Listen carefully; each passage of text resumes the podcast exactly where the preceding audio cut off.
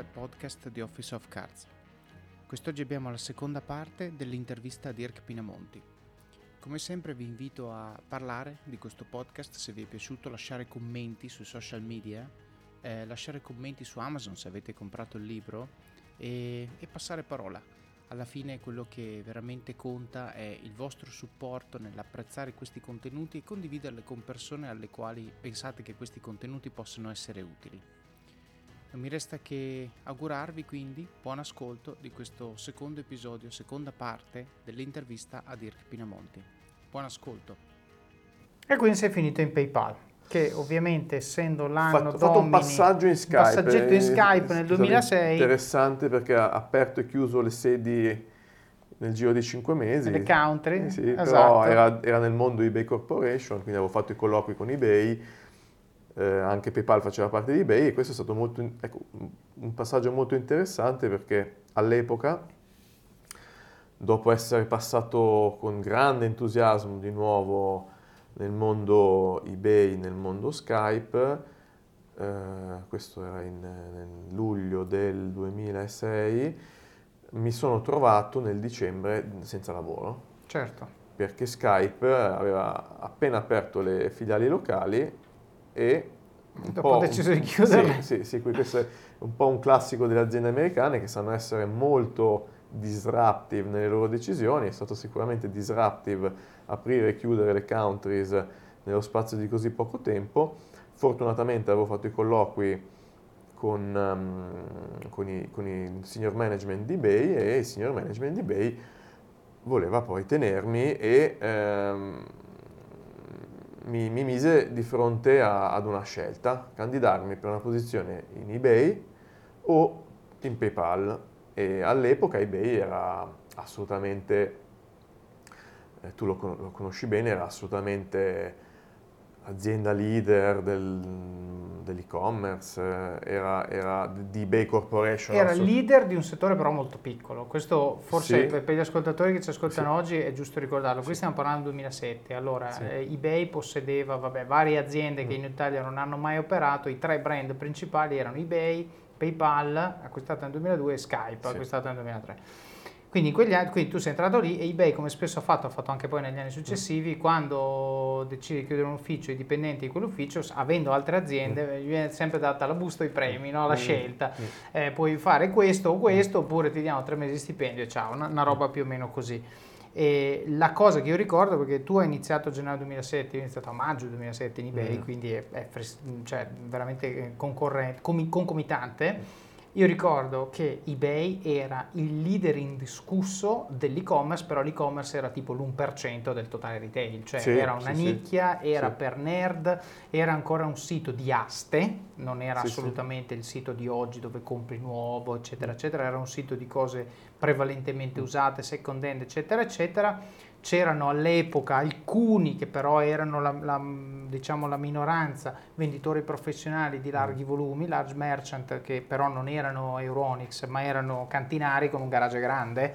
Uh, e quindi era sostanzialmente un sito uh, che sicuramente aveva le prospettive di crescita e, e aveva PayPal, che all'epoca era diciamo, il metodo di pagamento di sì, eBay, sì, questo sì. era, no? Però nell'universo di eBay Corporation, eBay era in assoluto, era la cash cow, era, era, certo. era il flagship, certo, certo. Skype era la novità, ma non si sapeva ancora bene e poi infatti si è dimostrato cosa... Il senso. Il senso Skype, de, dell'acquisizione, certo. cosa eBay volesse farne, però era figo, Skype certo. era figo, ai, ai, tempi mi ricordo i 6-7 mesi in Skype eh, facevamo degli accordi eh, veramente de, dei deal stupendi, con, eh, davamo Skype Minutes eh, come, come, come, regalo abbinati a, in ottica B2B a, ad altri brand, quindi era veramente interessante come market development, business development, eh, veramente the sky is the limit eh, si poteva fare di tutto, era, era, un, era, un, bundle ideale per ogni tipo di vendita di servizi o, o altro. E, e, PayPal invece all'epoca, eh, proprio anche all'interno, aveva questo, questa immagine di mm, pagamenti, mm, cioè dei tre marchi, ehm, era quello un po' meno, in, meno visibile, era considerato come quello che serviva per essere pagati e pagare. E invece lì ho avuto un'intuizione, un'intuizione perché la logica del momento sarebbe stata ah, assolutamente eBay. Certo. E invece l'intuizione era di unirmi al team di PayPal che era molto più piccolo perché era, eravamo in, a Milano, eravamo mi sembra in 7-8. eBay invece era una quarantina all'epoca, sì, no? Sì, sì. sì. E invece appunto unirmi al mondo PayPal per aprire il business merchant services di PayPal. Ed è stata una delle decisioni eh, in assoluto, di nuovo, migliori della mia carriera. E, ed è strano come certe volte le decisioni migliori nascano da, una, da un'intuizione, no? Ecco, non sottovalutiamo... Ecco, approfondiamo mm. l'intuizione, sì. no? Cioè, allora, tu avevi la, tra virgolette, certezza che entrando in eBay c'è il brand, il business è avviato, diciamo lo script più o meno c'è, vai e fai, adesso senza entrare nello specifico di qual era il ruolo, però mm. quale che fosse stato era un ruolo, mm. un organigramma ben definito, eccetera. Dall'altro lato hai PayPal che sicuramente più, più, piccola, in un'industria che anche qui il mondo dei pagamenti nel 2007 non era definito tale, cioè non c'era un'industria dei pagamenti, c'era il mondo banche, non esisteva la parola fintech, non esisteva la parola payments, non, niente di tutto questo. Quindi, e, e, lo ripeto perché è importante, PayPal era il metodo di pagamento di eBay, punto.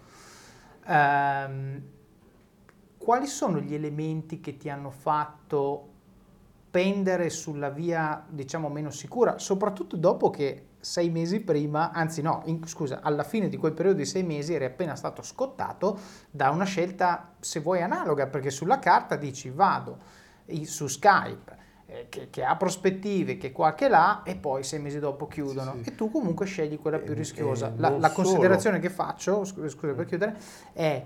Eh, con tutto che però c'è un, un, elemento di certezza che è Skype, per quanto ti ha tolto il lavoro, però tu lo stipendio potevi mantenerlo, cioè quello che voglio arrivare a dire è la startup backuppata dalla grande azienda è un po' meno rischiosa della startup normale, però comunque tu avevi di fronte una scelta di una grande azienda, un brand di un certo tipo e hai scelto l'altro. Sì, sì, Questo sì. perché? Sì, e aggiungo anche che la prima posizione a cui mi ero candidato era una posizione eBay Italia poi, ah, eh, quindi avevi puntato da fuori, sì, avevi sì, puntato in Sony eBay. avevo puntato, avevo, iniziato, in avevo okay. iniziato il processo di selezione per una posizione in eBay Italia, sempre di marketing, e poi sono passato alla selezione Skype, quindi due selezioni. Sì. Skype aperto e chiuso uh, Skype Italia nel giro di veramente di, di, di pochi mesi, però ti, te lo dico veramente fuori dai denti con, con la trasparenza che mi contraddistingue il fattore determinante, sai qual è stato? Che io vedevo i colleghi Bay che adoravo, perché come dicevamo prima c'era un'atmosfera fantastica e lì ho imparato veramente quanto sia importante ecco, lavorare anche in un ambiente che sia friendly, che sia inclusive, dove ci sia spazio per la risata e poi vai a fare la riunione dove vita, vita o morte su un deal da milioni di euro. Ecco, però quello che vedevo era tutti i, i colleghi eBay dietro ai loro schermi a macinare numeri. Numeri, numeri, numeri.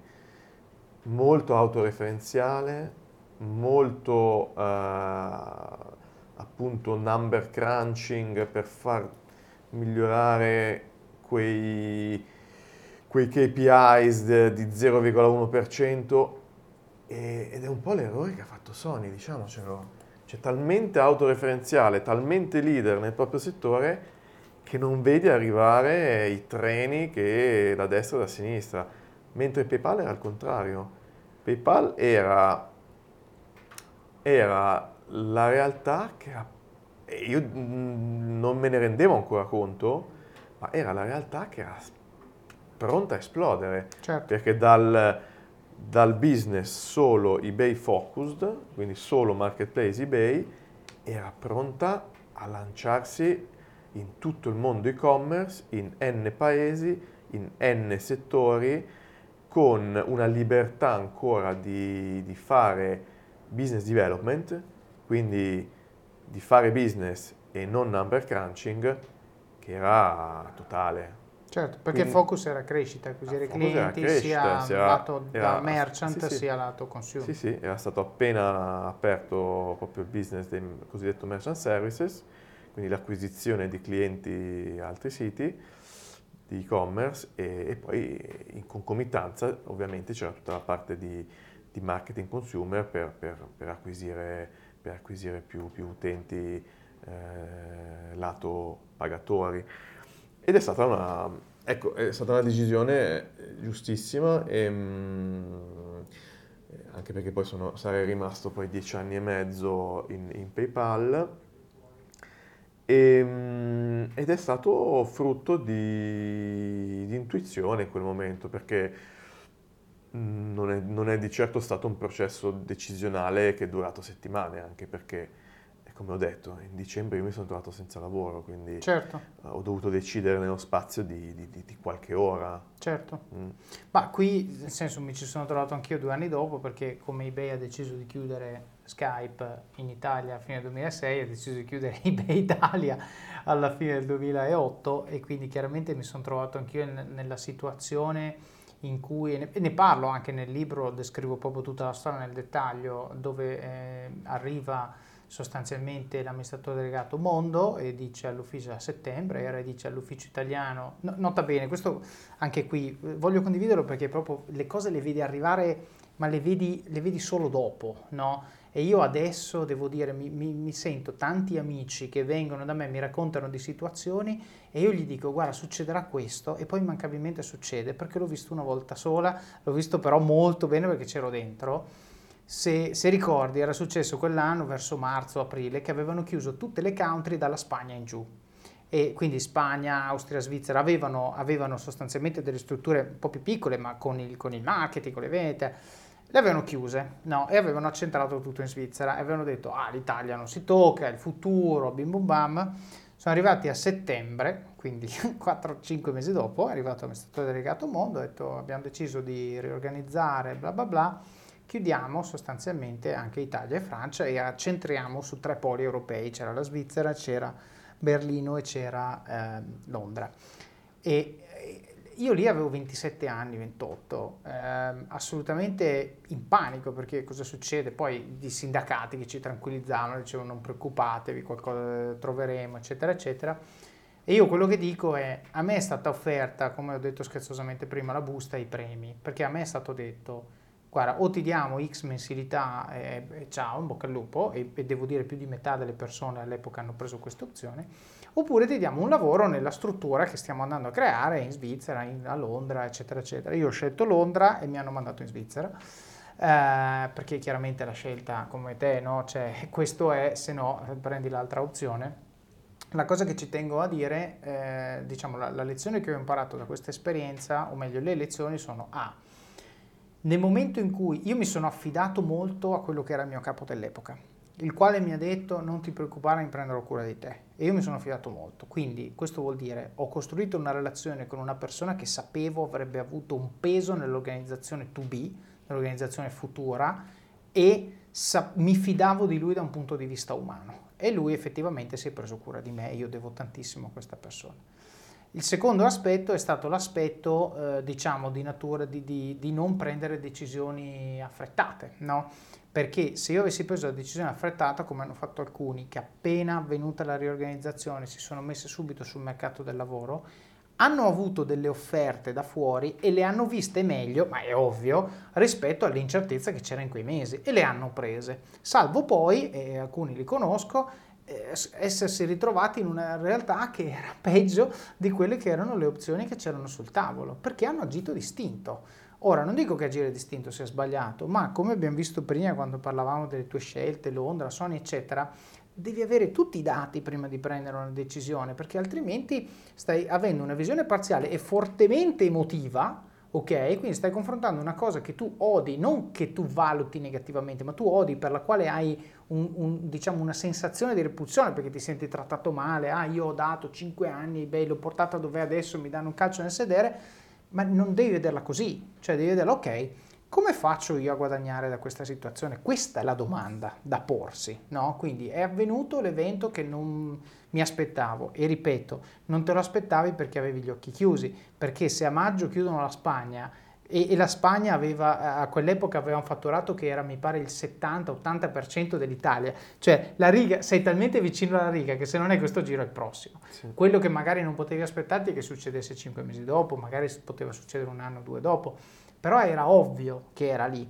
E allora tu ti sei ritrovato a prendere una decisione eh, non razionale, non ottimale, perché l'hai presa di fretta.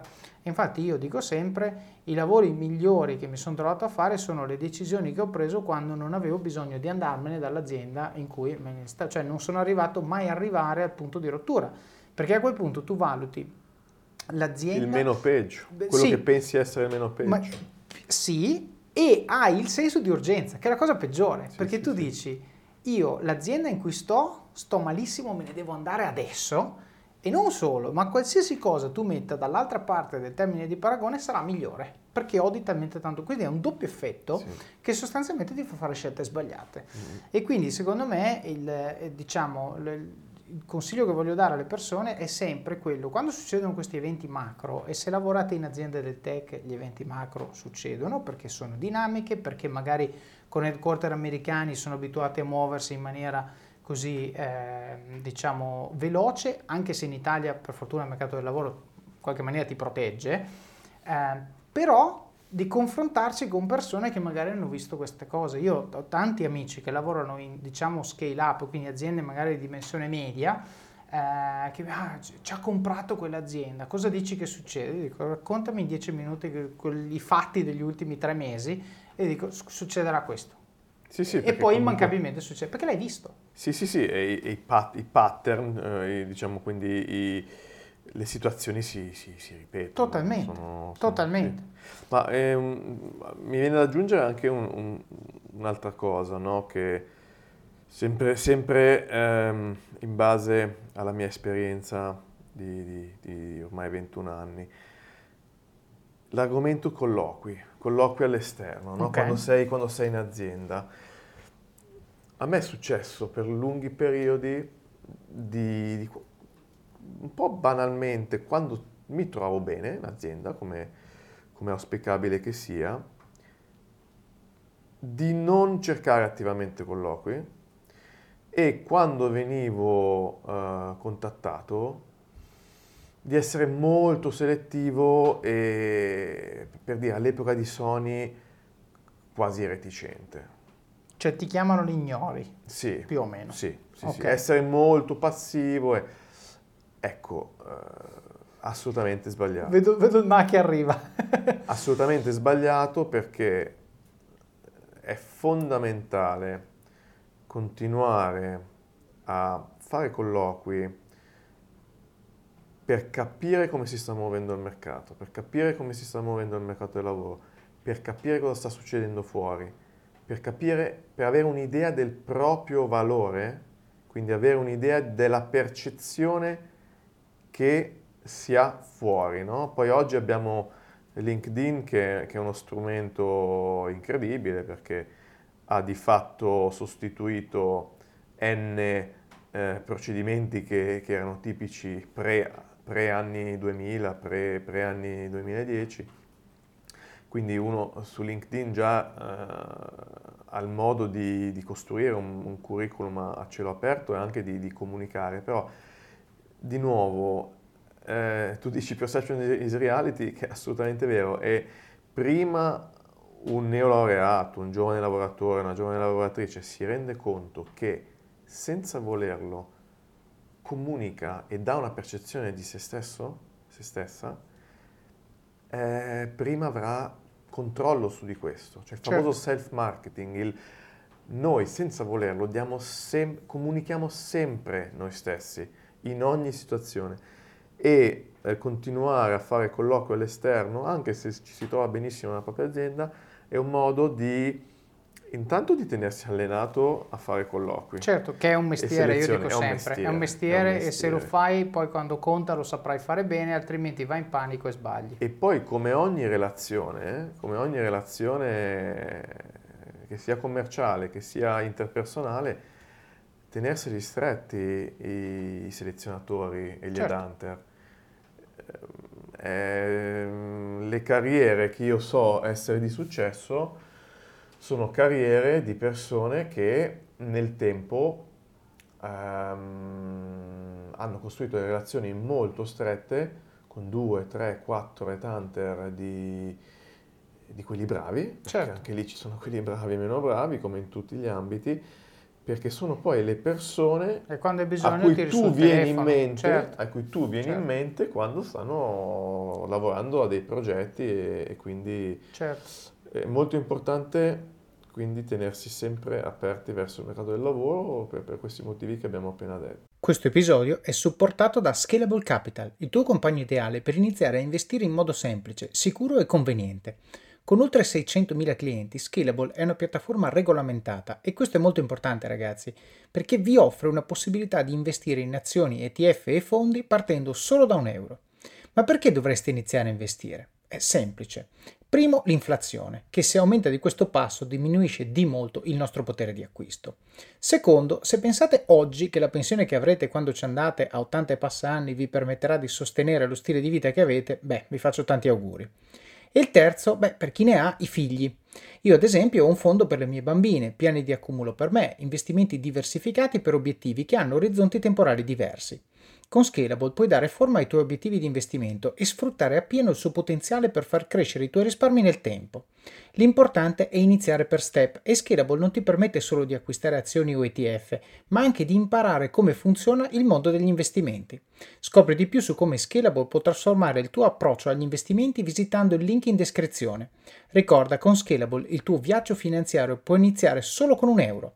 Non aspettare, investi nel tuo futuro oggi stesso con Scalable Capital.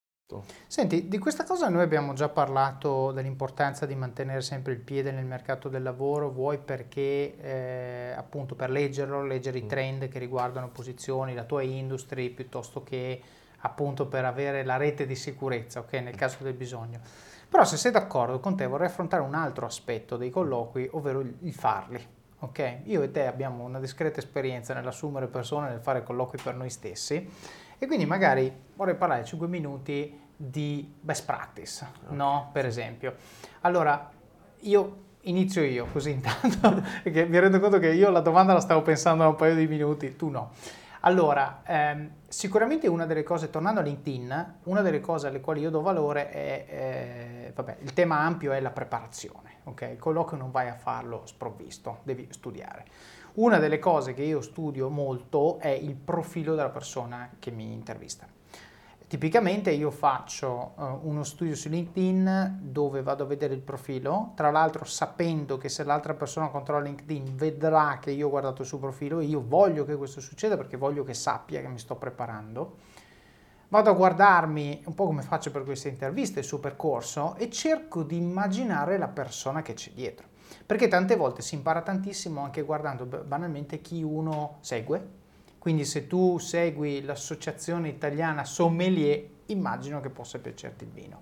Se tu segui, eh, non lo so, il, il, canale FinTech, immagino che tu, poi ovviamente nel tuo caso specifico mm. è un po' per lavoro, però io voglio cercare di capire la persona che c'è dietro il profilo per cercare di mettermi a mio agio prima ancora di essere nella stanza con questa persona, proprio per ridurre, perché il problema è la paura sapere, del Sapere i contatti in comune, molto importante. Sapere i contatti in comune, se ce n'è uno in comune ovviamente eh, questo è molto utile, lo, lo chiami, no? gli dici senti ma lo conosci questo, come lo conosci, mi racconti un pochino eccetera eccetera.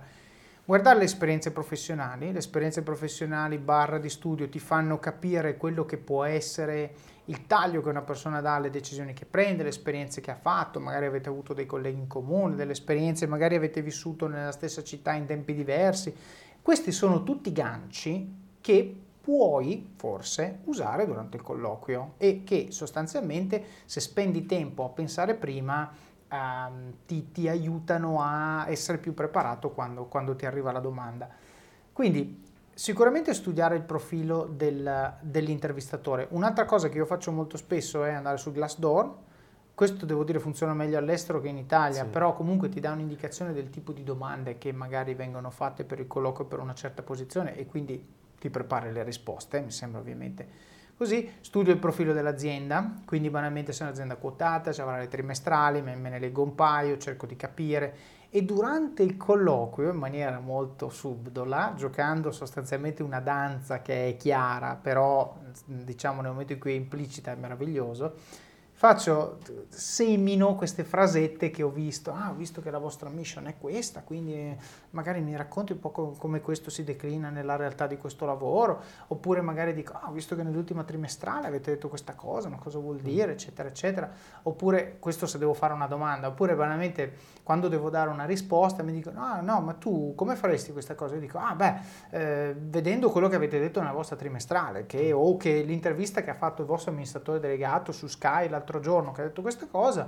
mi sembra che il modo giusto, bla bla bla, così non solo ti do la risposta, ma ti faccio capire che A, ci tengo, perché se mi preparo vuol dire che ci tengo, B, ti faccio vedere che è un approccio estremamente metodico, che ci sono pochi lavori in cui questo non è un pro, veramente pochi. Quindi tu arrivi lì e capisci che di fronte hai uno che si è preparato, che ha studiato, che, che, ci tiene, okay? che è lì presente e, e, che vuole fare belle figure. Sì, sì, sì. E questo secondo me, devo dire, vedendo la mia esperienza sia da intervistato che da intervistatore, le volte in cui ho avuto le esperienze migliori sono le volte in cui c'è stato questo lavoro di preparazione da parte mia come candidato o da parte del candidato quando io lo intervistavo, che in altri casi invece in cui il candidato arrivava senza avere la minima idea di dove fosse capitato, anche candidati in gamba che arrivano magari un po' arroganti, e cioè quelli lì si fermano lì per quanto sì, mi sì, riguarda. Sì, Ma guarda, mm, sfondi una porta aperta.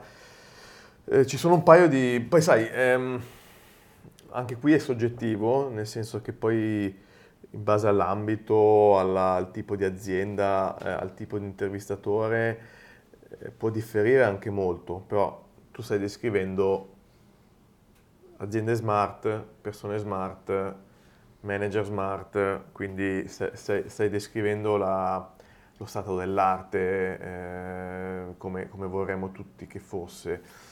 Io una delle cose già che noto subito è la lunghezza del curriculum.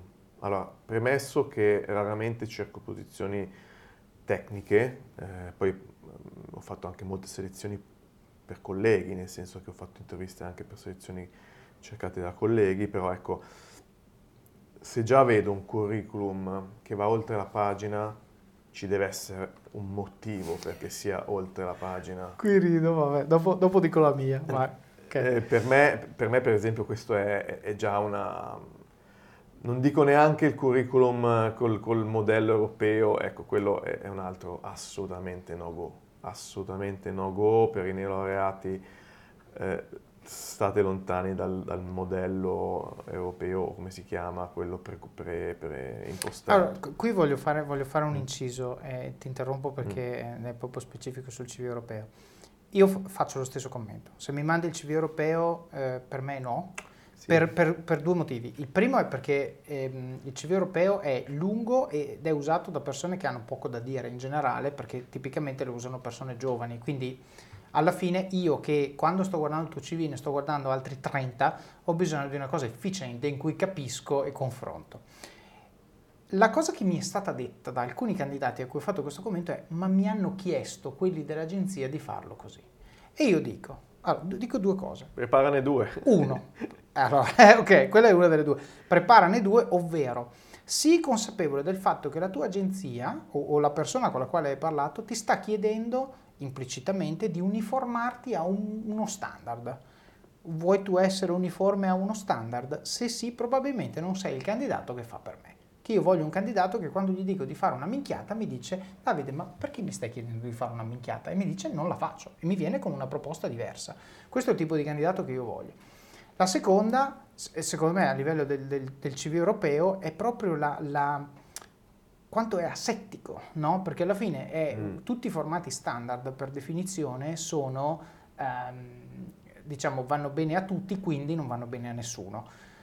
Morale, il CV è una storia della tua vita, è un teaser che viene utilizzato dalle aziende con uno scopo solo, quello di decidere se chiamarti o meno per fare un colloquio, punto. L'altra volta in cui CV viene buono è durante il colloquio, è il foglio di carta che loro hanno davanti quando ti fanno il colloquio. Quindi il CV deve svolgere due funzioni. Prima funzione, farti passare lo sbarramento iniziale e quindi chiaramente non stiamo parlando del contenuto del CV, questo è figlio delle scelte che hai fatto, discussione completamente a parte, però già se la forma contiene del valore, cioè lo stai presentando in maniera chiara, sintetica, eh, con le tue esperienze lavorative dove invece che descrivere in 70 righe cosa facevi, scrivi quali sono i tre main deliverable, le cose che, per le quali vuoi essere ricordato, quindi in modo molto sintetico che risponde alla domanda why do I care? Cioè perché mi interessa, non descrivermi cosa facevi, non mi interessa, il job title è più che sufficiente, poi te lo chiedo, te lo chiedo al colloquio, quindi ripeto, il CV non deve descrivere quella cosa lì. La seconda cosa deve servire come linea guida per l'intervistatore durante il colloquio. Ora, se l'intervistatore ha quattro pagine in mano durante il colloquio, la probabilità che il suo occhio cada su quello che tu vuoi è bassa, perché la dispersione è alta, sono quattro pagine di contenuti. Se tu invece hai tutto in una pagina, con estrema sintesi, se c'è quella parolina non chiara, quella cosa non... lui ti farà quella domanda lì. Ora, quella parolina non chiara lì per caso? No, è un trappolone che hai messo tu perché ti vuoi far fare la domanda su quel tema. E quindi banalmente io insisto sempre sul discorso degli hobby, no? Il mio hobby nel mio CV, io ho un solo hobby ed è food and wine. È una, tutte le volte mi fanno la domanda perché dice cosa vuol dire food and wine? Cioè cosa vuoi, mangi e bevi?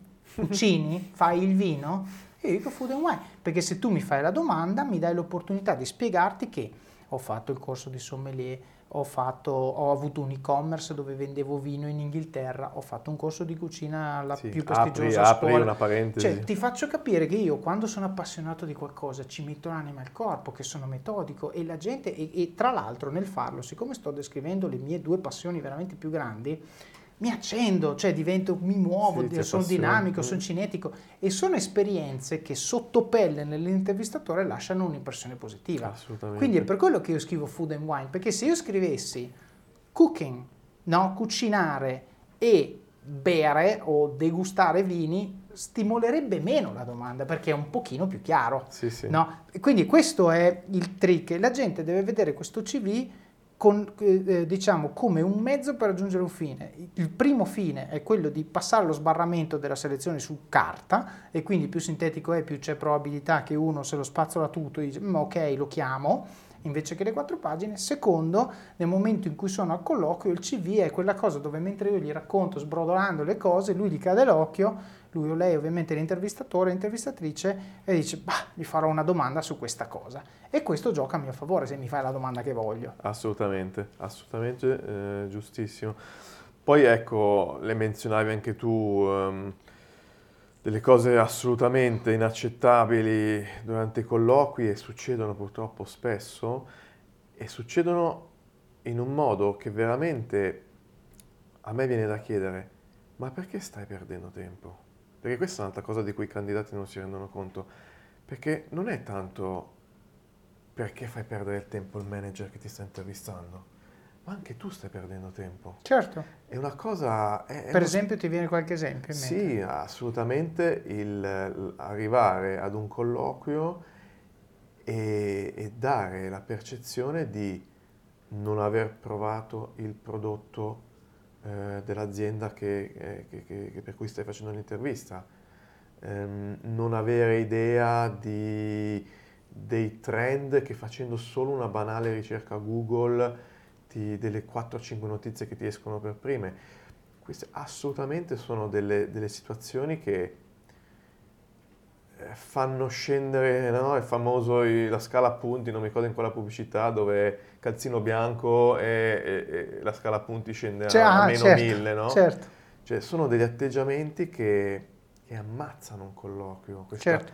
dai, dai una percezione di, di menefreghismo, di, di, di non attitudine minima a quello che potrebbe essere il ruolo, quindi assolutamente però di contro mi, mi, viene anche da dire neanche mostrarsi troppo entusiasti, no? Certo. Cioè neanche il eh, eh, utilizzo i vostri prodotti da quando sono nato eh, no? a mo' di calciatore, ho sempre tifato la vostra squadra certo. da quando sono piccolo. Certo, finché non cambio squadra.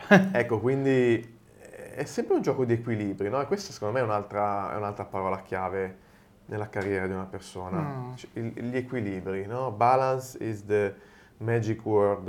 Um, trovare i propri equilibri, equilibri di vita professionale e privata, equilibri di cosa sono disposto a mettere sul piatto per raggiungere gli obiettivi, quanto sono disposto a uscire dalla comfort zone per raggiungere eh, certe mete, quanto sono disposto a sentirmi a disagio, quanto sono disposto a sacrificare. Questo, l'equilibrio è, è, un, è, una, è un, veramente un concetto importantissimo. No? L'equilibrio, l'equilibrio vuol dire anche quanto è importante per me il fattore di avere una buona cultura aziendale, di trovarmi bene col mio capo, di trovarmi bene con i miei colleghi. Questo, ahimè, può essere limitante perché è la classica situazione cocoon che conosciamo anche noi bene no? da, da, ambienti come PayPal e eBay che, che un po' ti coccolano il rischio qual è? Che passano 5 anni, passano 10 anni perché tu ti trovi bene col clima aziendale, con la certo. cultura aziendale, ti trovi bene col tuo capo, certo. ti trovi bene con i tuoi colleghi, i tuoi colleghi sono amici, certo. li, li, li vedi come amici, però attenzione perché 10 anni passano in fretta e tanti treni possono essere passati in fretta, no? Certo. E, ehm, quindi... Sull'equilibrio c'è sicuramente un punto, c'è, c'è, un libro che ho letto di un autore che mi piace molto, che è Gioco Willink, che l'ha scritto col suo collega Leif Babin, che hanno scritto The Dichotomy of Leadership, che sostanzialmente dice quello che hai appena detto. Cioè, chiaramente il libro parla di leadership e come essere un buon leader, e adesso la riassumo male, magari un giorno faremo un episodio su, su questo libro con, con, con i commenti, è devi delegare ma non troppo, devi essere duro ma non troppo. Devi... Proprio questo tema del, del, del, fatto che io non ho mai visto eh, nella mia vita professionale una persona che ha avuto successo che è estrema. Da nessuna parte. C'è sempre un equilibrio da raggiungere. Parlavamo anche prima a pranzo, no? sul fatto che alla fine devi sempre trovare il modo di mitigare quelli che sono gli angoli che ti vengono magari spontanei nel momento in cui tu ti relazioni con un'altra persona. E siccome non esiste lavoro in cui tu non ti devi relazionare con un'altra persona, che può essere il capo, può essere il dipendente, può essere il fornitore, può essere il cliente, quello che vuoi, la relazione, io dico sempre, uno degli hashtag del libro è be other centric, cioè deve sempre mettere l'altra persona al centro, il che vuol dire che tu nei limiti del possibile devi adattare il tuo modo di essere per far sì che questa persona faccia ciò che a te serve. No? E quindi tornando al discorso del colloquio, a me eh, tutto il lavoro di preparazione che tu dici, ho studiato l'azienda, ho studiato il profilo LinkedIn di chi mi intervista, eccetera, eccetera, mi serve per mettere questa persona a proprio agio, perché il colloquio alla fine dovrebbe essere la simulazione di cosa vuol dire lavorare insieme, non è un interrogatorio, poi molti magari lo vivono così, io no, io quando faccio un colloquio ti tratto come se fossimo in riunione e stessimo parlando di un problema di business che dobbiamo risolvere domani, ok? Per, e, e, alla fine io non valuto le tue risposte, ma valuto come mi sono sentito. Ok? Sì, Perché sì, se, sì, se, io dico, cavolo, mi sono sentito bene, io dico, questa è una persona con la quale lavorerei molto volentieri. Sì, è una questione molto di chimica, però attenzione, chimica non vuol dire ci stiamo simpatici a pelle. No. Ma questo, ecco, questo è un altro punto che magari in un'altra occasione approfondiremo, che è una cosa che a me dell'Italia lavorativa mi manda in bestia. Si confonde troppo spesso il rapporto personale con il rapporto lavorativo. Certo. Una persona mi sta simpatica, ah, e allora è, è bravo, è certo. bravo perché mi sta simpatico. Una persona, mi ci sono scontrato, eh, c'è stata una... quella che in Inghilterra definirebbero healthy friction, sì, in, Italia viene, in Italia viene vissuta come c'è stato uno, un, uno scontro, non c'è simpatia a pelle e quindi sul lavoro non va bene. Questa certo. è una cosa che se a livello veramente di sistema Italia non riusciremo, ma in tutti gli ambiti, anche quelli della politica banalmente, no? dove si gioca sempre su, su, questi, su questi, scontri verbali che, che, hanno veramente fatto il loro tempo, perché poi non si parla del, de, delle cose di sostanza, delle cose che, che, che manderebbero avanti veramente questo paese, se si riduce tutto a, a, a una scazzottata e, e, e a, a, uno scambio di insulti, ecco, ma anche a livello lavorativo non può essere che si riducano i giudizi di risorse in un'azienda a è bravo, ma perché è bravo? Ah, perché è simpatico. Certo. O perché mi è simpatico. Certo. No, perché una cosa è il lavoro, un'altra cosa è la, è, è, sono i rapporti al di fuori. Bisogna saper lavorare bene anche se non c'è anche se sono due persone completamente diverse, certo. no? e, e, qui una cosa che è stata utile Anzi, in eBay PayPal, più sei diverso, più, più insieme lavori bene. Ti complementi.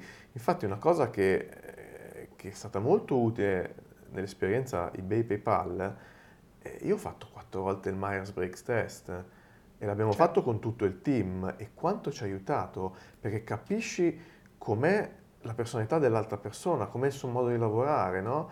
e, e, capisci anche che quell'altra persona ha, ha, ha, un, ha un, lessico, ha, un linguaggio diverso, ha una capacità di comprensione diversa, c'è chi ha bisogno di essere più strutturato, c'è chi certo. è più veloce, c'è chi, è più, che, che, che, viene percepito come approssimativo, ma perché ha un diverso modo di, di elaborare i processi e, e, e, e, ha una diversa metodologia lavorativa. Quindi assolutamente è importantissimo e tutto questo, tutto questo in un colloquio viene condensato nello spazio di, di, un'ora e quella chimica che uno ha l'impressione di aver generato o meno alla fine di, di un'ora di colloquio non è il simpatia o antipatia pelle, per carità, c'è anche quello, c'è anche quello come componente, ma è quanto io, o quanto, quanto io ho dato la percezione di essere una persona entusiasta, volenterosa, motivata, o di contro, quanto io intervistatore ho avuto la percezione che questa persona mi, mi può portare, mi può portare dei, dei, degli impulsi nuovi che sto cercando. Certo. Quindi assolutamente c'è una parte sistematica di questa, di questa chimica. Vacanze in Sicilia o in Sardegna? Con i traghetti GNV porti tutto quello che vuoi, ti rilassi fino a destinazione e se prenoti entro il 14 maggio, posto ponti a partire da 33 euro. Non c'è modo migliore per andare in vacanza. Scopri i dettagli su gnv.it. Offerta valida sulle linee Napoli-Palermo e Genova-Olbia, 10.000 posti disponibili. Certo, beh, uno dei modi in cui io misuro questi, queste tre dimensioni che tu hai detto sono le domande che il candidato mi fa. E devo dire, io eh, innanzitutto ho iniziato da un paio d'anni più o meno a fare colloqui di 90 minuti, perché mi sono accorto che i primi 10 di un colloquio sono troppo impostati, cioè ci metti un po' a entrare nel ritmo e non voglio ridurre il mio giudizio su una persona a una cosa di tre quarti d'ora scarsi, quindi faccio un'ora e mezza.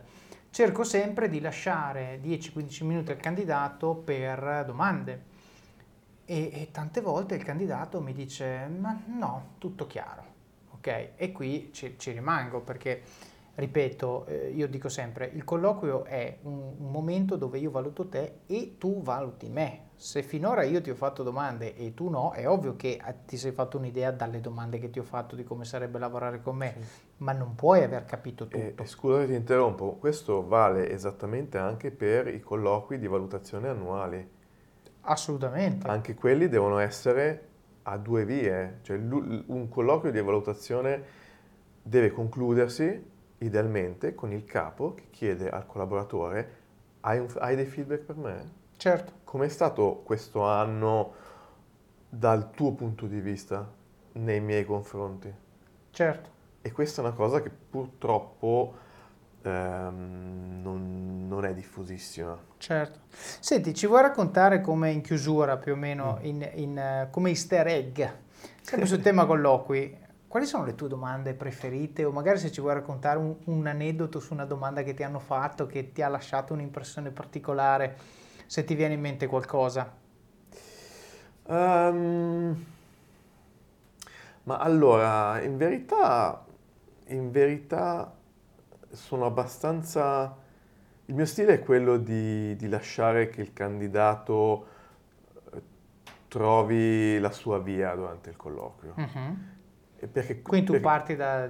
raccontami la tua esperienza, sì. domanda, risposta aperta e lui... Sì, ok. Sì, sì, sì. sì. E, e, mi piace includere già anche magari anche candidati che hanno già 10-15 anni di esperienza, partire anche sempre dalle scelte degli studi, no? perché anche quelle secondo me sono sono dei, degli ingredienti e, e, sono dei fattori che danno, danno già uh, un insight sulla personalità, sul carattere, sulle attitudini. E poi, in verità, eh, bah, ho, un aneddoto simpatico, no? no eh, mi stai facendo venire un, un aneddoto simpatico. Penso che ne abbiamo, perché comunque... Sì, sì, no, adesso me ne è venuto in mente uno su cui abbiamo riso veramente tan, tanti anni, no? Um,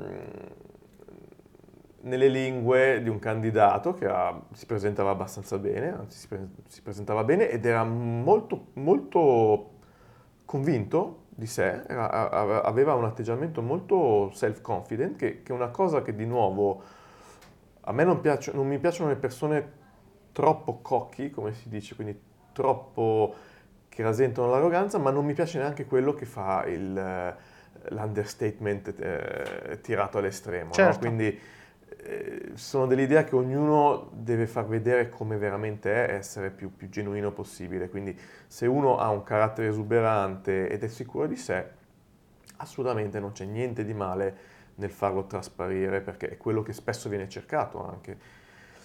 Ma mh, mm, nel caso di questo, di questo candidato mi è, mi, è, mi è caduto l'occhio su conoscenza lingue tedesco buono. ok. E, e a fine colloquio... Con dire che non si pers- va bene. Con la persona che no, ha, fatto, ha, fatto, il colloquio, come, come, come, dicevo prima, un colloquio abbastanza aperto, quindi sinceramente senza dei, dei punti particolarmente... Sì, io poi tipicamente met, una domanda che faccio sempre è se fosse nel ruolo che sto cercando cosa che, che idee porterebbe, cosa, cosa farebbe. No? Quindi lo metto già in quella situazione che è una cosa anche abbastanza banale e invece si scopre spesso sì, che quanta persone... gente arriva impreparata sì, a questa domanda assolutamente cioè se io ti dessi il lavoro domani tu cosa faresti esatto, e la gente esatto. va, va cosa faresti se, se, tu fossi il eh, o la uh, marketing manager o altro ecco però in quel, in quel caso il, il candidato come dicevo era bello self confident e concludo il colloquio facendo domande in tedesco, perché tra certo. le sue conoscenze linguistiche c'era scritto tedesco buono.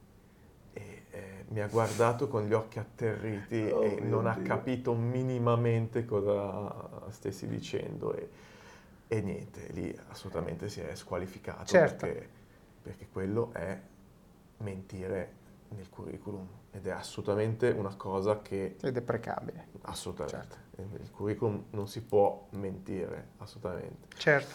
E, ehm, no, quindi questo è stato, è stato, è stato un aneddoto a lungo ci ha fatto a lungo anche ridere in ufficio. No, ma secondo me questa domanda, cioè adesso l'hai, l'hai detta un po' velocemente di passaggio, mm. però mh, è giusto enfatizzarla, cioè la domanda del cosa faresti se io ti assumessi domani, mm. oppure è anche la domanda del a me piace fare ogni tanto quando becco quello arrogante, mm. mi piace vedere fino a che punto è arrogante, mm. quindi dico ma cos'hai tu da offrire che secondo te gli altri che vedo per questo ruolo non hanno? Uh-huh. E io lì voglio vedere la self-awareness, cioè lui deve dire una cosa che è motivata, perché poi la domanda è perché? Se qualsiasi sì, cosa tu mi dica, ah sì, io sì. ci metterò più passione di tutti, perché?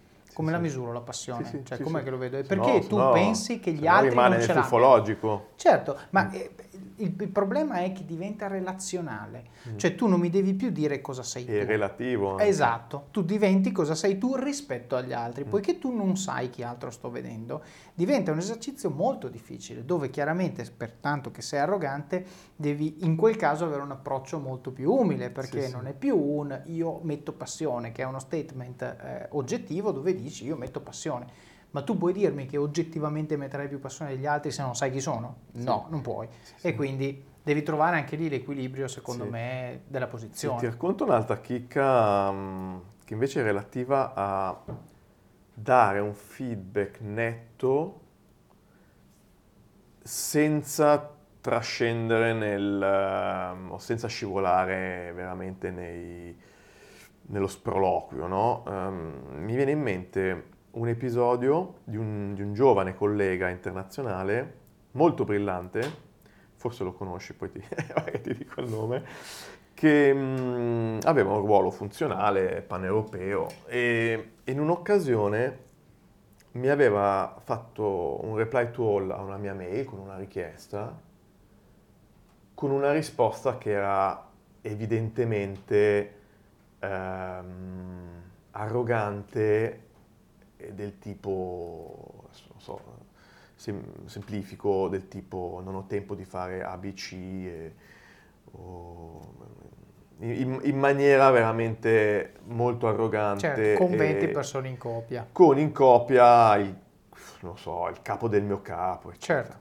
Allora, ovviamente, allora, primo consiglio, un altro consiglio che do, questo è nell'email writing and reading, se si riceve una mail che ti alza la pressione di 20, 30, 40 punti, chiudere il computer, andare a fare due passi, fare due passi, rileggerla una volta, rileggerla due, rileggerla tre, rispondere il giorno dopo. Quindi questo è un consiglio. In quel caso la sua risposta mi ha ovviamente alzato il, il livello di pressione di tanto. Cosa ho fatto? Gli ho telefonato. Gli ho telefonato e in quel caso per me era importante anche che sentisse il resto dell'ufficio. Perché io nella risposta che stavo dando a chi era in coppia del mio ufficio, davo il messaggio non solo alla persona che aveva risposto, ma anche a parte delle persone del mio ufficio che erano in coppia.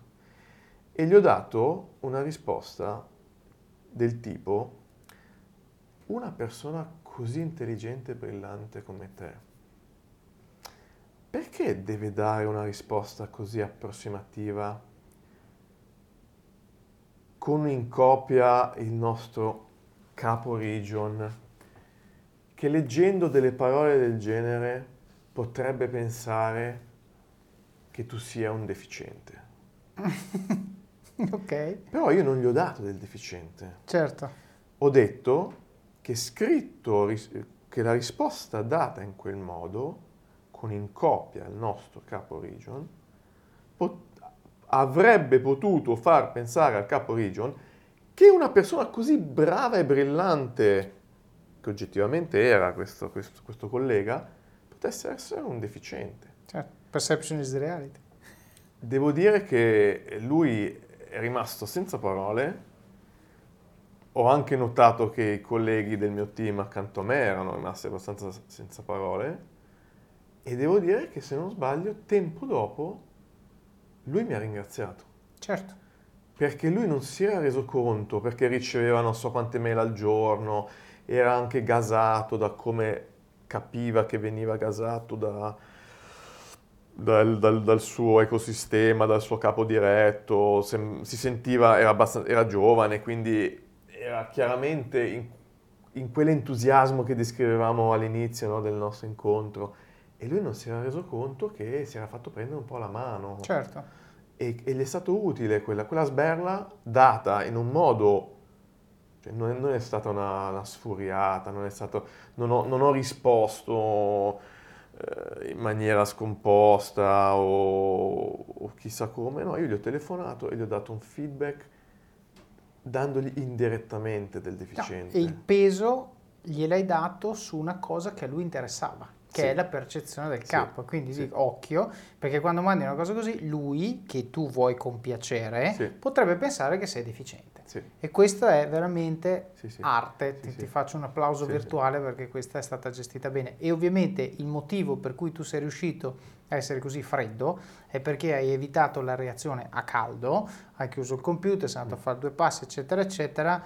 Mio capo storico diceva vai, vai a metterti due cubetti di ghiaccio nelle mutande e calmati, eh, perché effettivamente quando succedono queste cose, e, e, e, succedono, diciamo, in tutte le aziende, in tutti i ruoli, la mail che non vorresti ricevere arriva, ehm, la gestione a mente fredda, dopo magari anche essersi confrontati con qualcuno, ma secondo te ma sto leggendo una cosa che non ci dovrei leggere, eccetera, eccetera, è assolutamente la chiave per A, non farsi un nemico, che è l'obiettivo di base, make no enemies.